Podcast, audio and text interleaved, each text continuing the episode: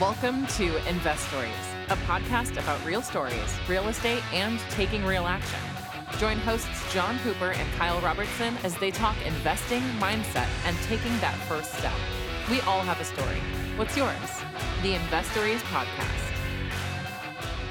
Booyah! Welcome to the Investories podcast uh, with me, your host John Hooper. Carl isn't with me uh, today. He's uh, he's MIA. Um, no, he had a prior engagement, um, so he couldn't couldn't attend this one. Uh, but hey, you've got me, and you've got a great interview today. We've got Alex Inabnet, and Alex is based in Austin. Uh, he works predominantly in Austin, Tampa, San Diego, and he is absolutely crushing it in uh, what's called infill land development. So it's it's development, but kind of in inner cities or, or cool neighborhoods was the the frame I guess we uh, we kind of connected on um, both in San Diego, in Tampa, and in Austin.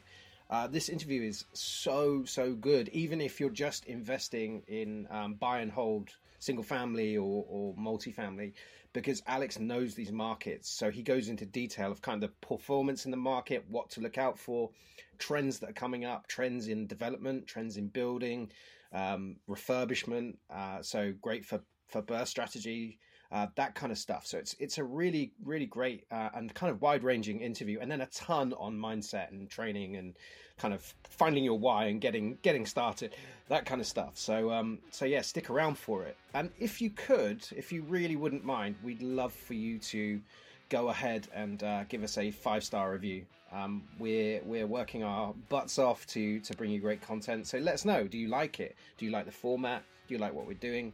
And um, feel free to drop us an email. Um, you can reach out to us at investoriespodcast at gmail.com.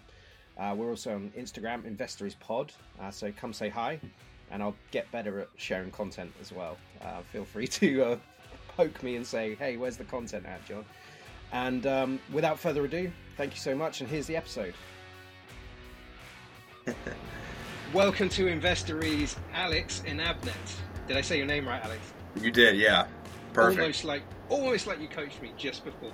Alex is a, a realtor um, and a general contractor, and we're going to get into all of that. Uh, Alex heads up. Alex, Inab- it's uh, Inabnet Realty Corporation, right, Alex? That's correct. Yes. And, and tell us about um, about the company. So the company currently is a residential um, infill real estate development company.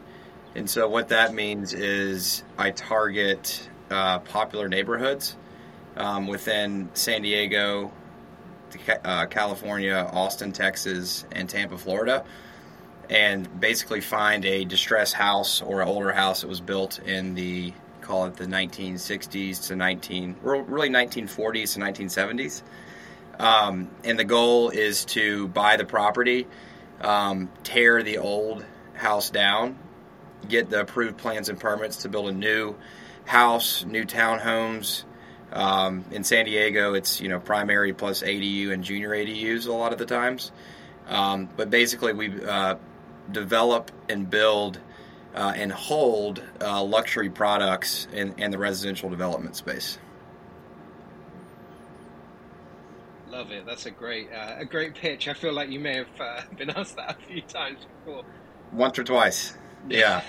but how important is that having that down, right? That's super important if you're oh, if you're pitching anything to be that. Tight. Yeah, literally. I mean, I mean, you know, the the uh, the way that my business works is, you know, I you know I have the vision of what needs to happen, but uh, you know I've got to formulate a team of uh, designers, engineers to put the product together um, on construction plans and visually and then also have to hire a great team of subcontractors to build the product.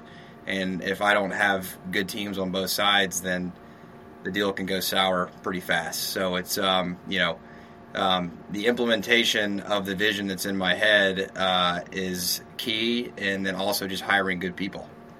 that that translation piece, right? Of, yeah. This is what I'm thinking now. How is it in the real world? I love that. How do I get it out of here into into real life. Yep.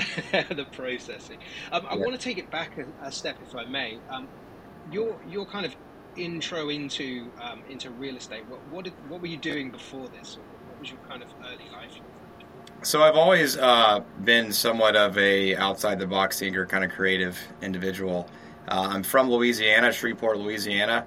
um, and I went to college at Louisiana State University where I got a um, my major was con- uh, construction management.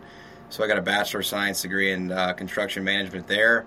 Had a few different internships with construction companies um, throughout college in Las Vegas, in Denver, and then in uh, Baton Rouge, Louisiana, where I was where I had like you know I was a laborer uh, wearing steel toe boots, hard hat, uh, gloves, doing the actual day to day sweat sweating my butt off, um, and then also was a part of a project management team um, that was building you know more commercial products um, as well. And so once I graduated college, I got a job um, in Southern California.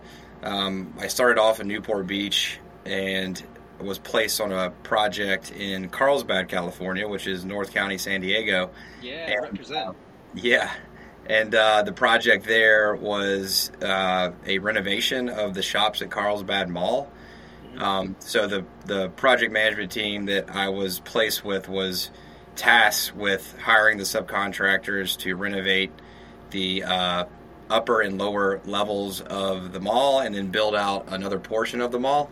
Um, and then after that, I went to another project in Del Mar called One Paseo, um, and we built a four and six story office building um, on that pro- project, which there were other contractors that managed subs to build um, uh, apartment units and retail buildings. Um, and then from there, I left that company and went to go work for a real estate developer uh, in Chula Vista, which is South San Diego. Uh, I guess outside of the actual city of San Diego, but south, close to the Mexican border.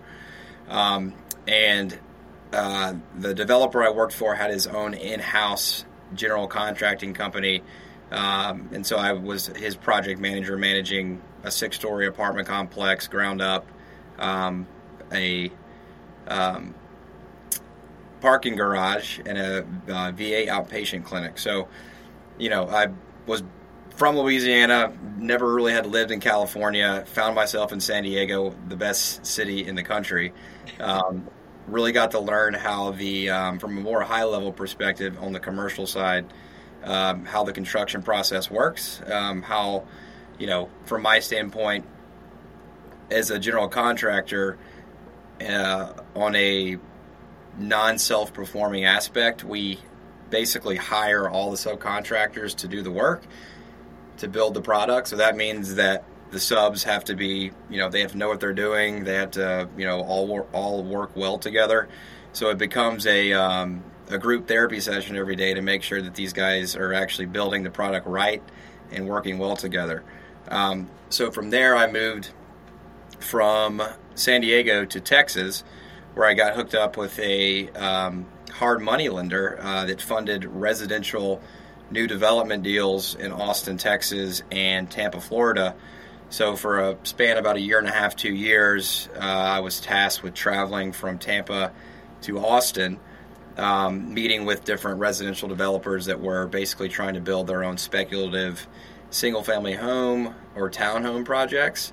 So, it really gave me a good idea and perspective of how to underwrite these um, new development or infill single family and townhome new development deals uh, and really understand the language and what goes into all that. So, my background, just to sum it all up, is basically in commercial construction management and then in uh, uh, hard money lending on the residential new construction side. So, when you place both of those together, um, it kind of equals, you know, creating my own real estate development business. And then, given the fact that I have a college degree in construction management and then four years of on-site experience, I'm able to get my uh, general contractor's license, which I already have in Florida, and then I'm on the in the process of getting it in California.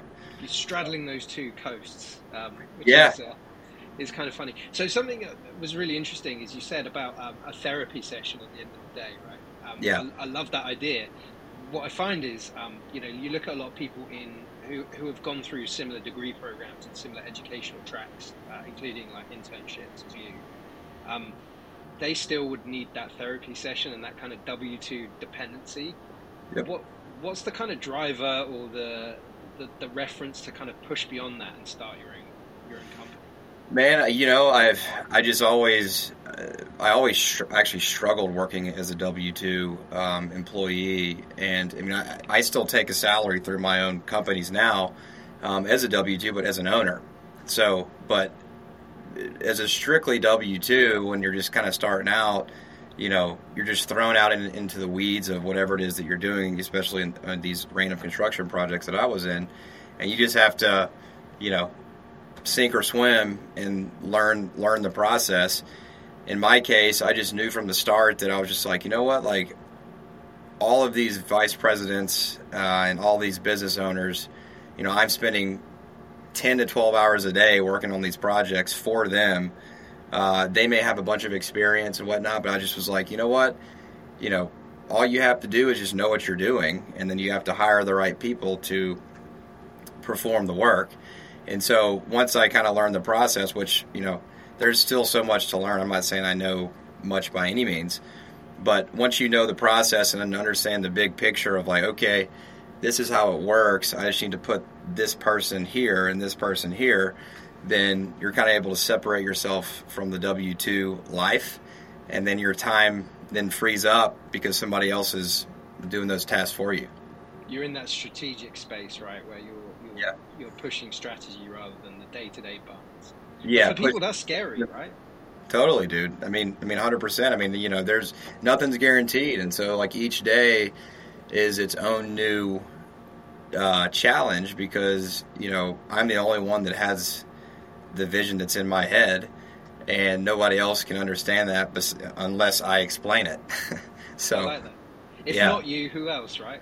Yeah, exactly. That's the, great, that's the great frame of it. Is there any kind of educational pieces or books that have kind of really helped you through through that process? Yeah, so I read um, uh, I read a lot through just like audibles, uh, and so one of my favorite books is called The Magic of Thinking Big by David Schwartz. Um, just harps on a lot of like you know positive thinking, uh, different strategic ways to get out of ruts um, and really propel yourself forward. Um, I'm a big fan of Grant Cardone and a lot of his books. You know, 10x. Um, uh, Sell or Be Sold is a really good one that I've listened to a lot. Um, and then real estate wise, uh, Real Estate Titans is one that um, really describes uh, other real estate developers that have been successful through their careers and how they've done that. Um, and it really harps on the mindset of those guys and gals that, that have been successful in the space because as the ringleader developer, like I was saying earlier to you, like you have to be able to project your vision outward to other people, and you have to have patience for that vision because when you're, you know, especially in my current world in the residential, um, uh, in the residential real estate development world and also construction, those projects, you know, you can look at a project for three to six months before you actually end up buying it, and then it's going to take 18 to 24 months to complete. So it's a you know could be a two and a half year process. So if you you know work up to the commercial projects, doing mixed use and multifamily apartments from ground up, I mean, dude, those those can last from the time you underwrite the deal and run the numbers to the time you purchase it. Those could last four to six years. So you really have to know what you're doing uh, from the start of it and really push that vision and be patient um, from the start. Otherwise, somebody else is going to convince you otherwise. Yeah, and I guess you have to be convinced of the, of the model, right? Um, in, yeah. In a six-year cycle, it's uh, yeah. That's kind of, well, that's why you know. I mean, that's why I start on the. Um, a lot of people start with like renovation projects where they like leave the structure and just renovate it inside and either sell it or hold it. Um, you know, because I come from the commer- the um, the the uh, construction side of things, I've kind of just you know I did one um, one duplex renovation, but um, I've really kind of skipped the renovation world and gone straight into in, into construction. It's just you know I know a lot of people uh, run away from that because it's just it, it requires more money involved, more risk. You really have to know what you're doing, and so at the end of the day. Um, you know, my business strategy is to buy, build, and hold the asset versus sell it so that uh, the investors that invest with me can actually own a portion of the asset at the end.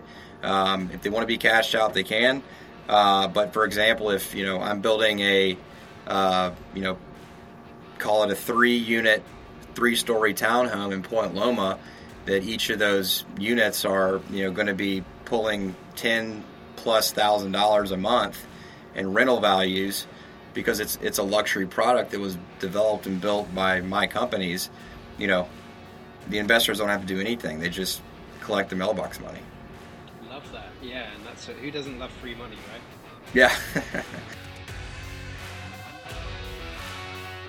Thank you for listening to part one of this uh, amazing interview. Uh, please reach out, investoriespodcast at gmail.com if you have any questions, or investoriespod on Instagram. Uh, I think also the same on, on TikTok. Reach out, connect. Uh, we're always happy to hear from you, happy to get questions, and we'd love to get you on the show if you want to come on and discuss uh, any questions you have, or anything you're thinking about, or any tactics or strategies. And uh, we'll be back tomorrow with uh, Tuesday Techers, where we're going to dive into the kind of techniques and the strategies and that side of things. So, uh, looking forward to connecting with you all tomorrow. Thank you for listening to the Investories podcast. We all have a story. What's yours? The Investories podcast.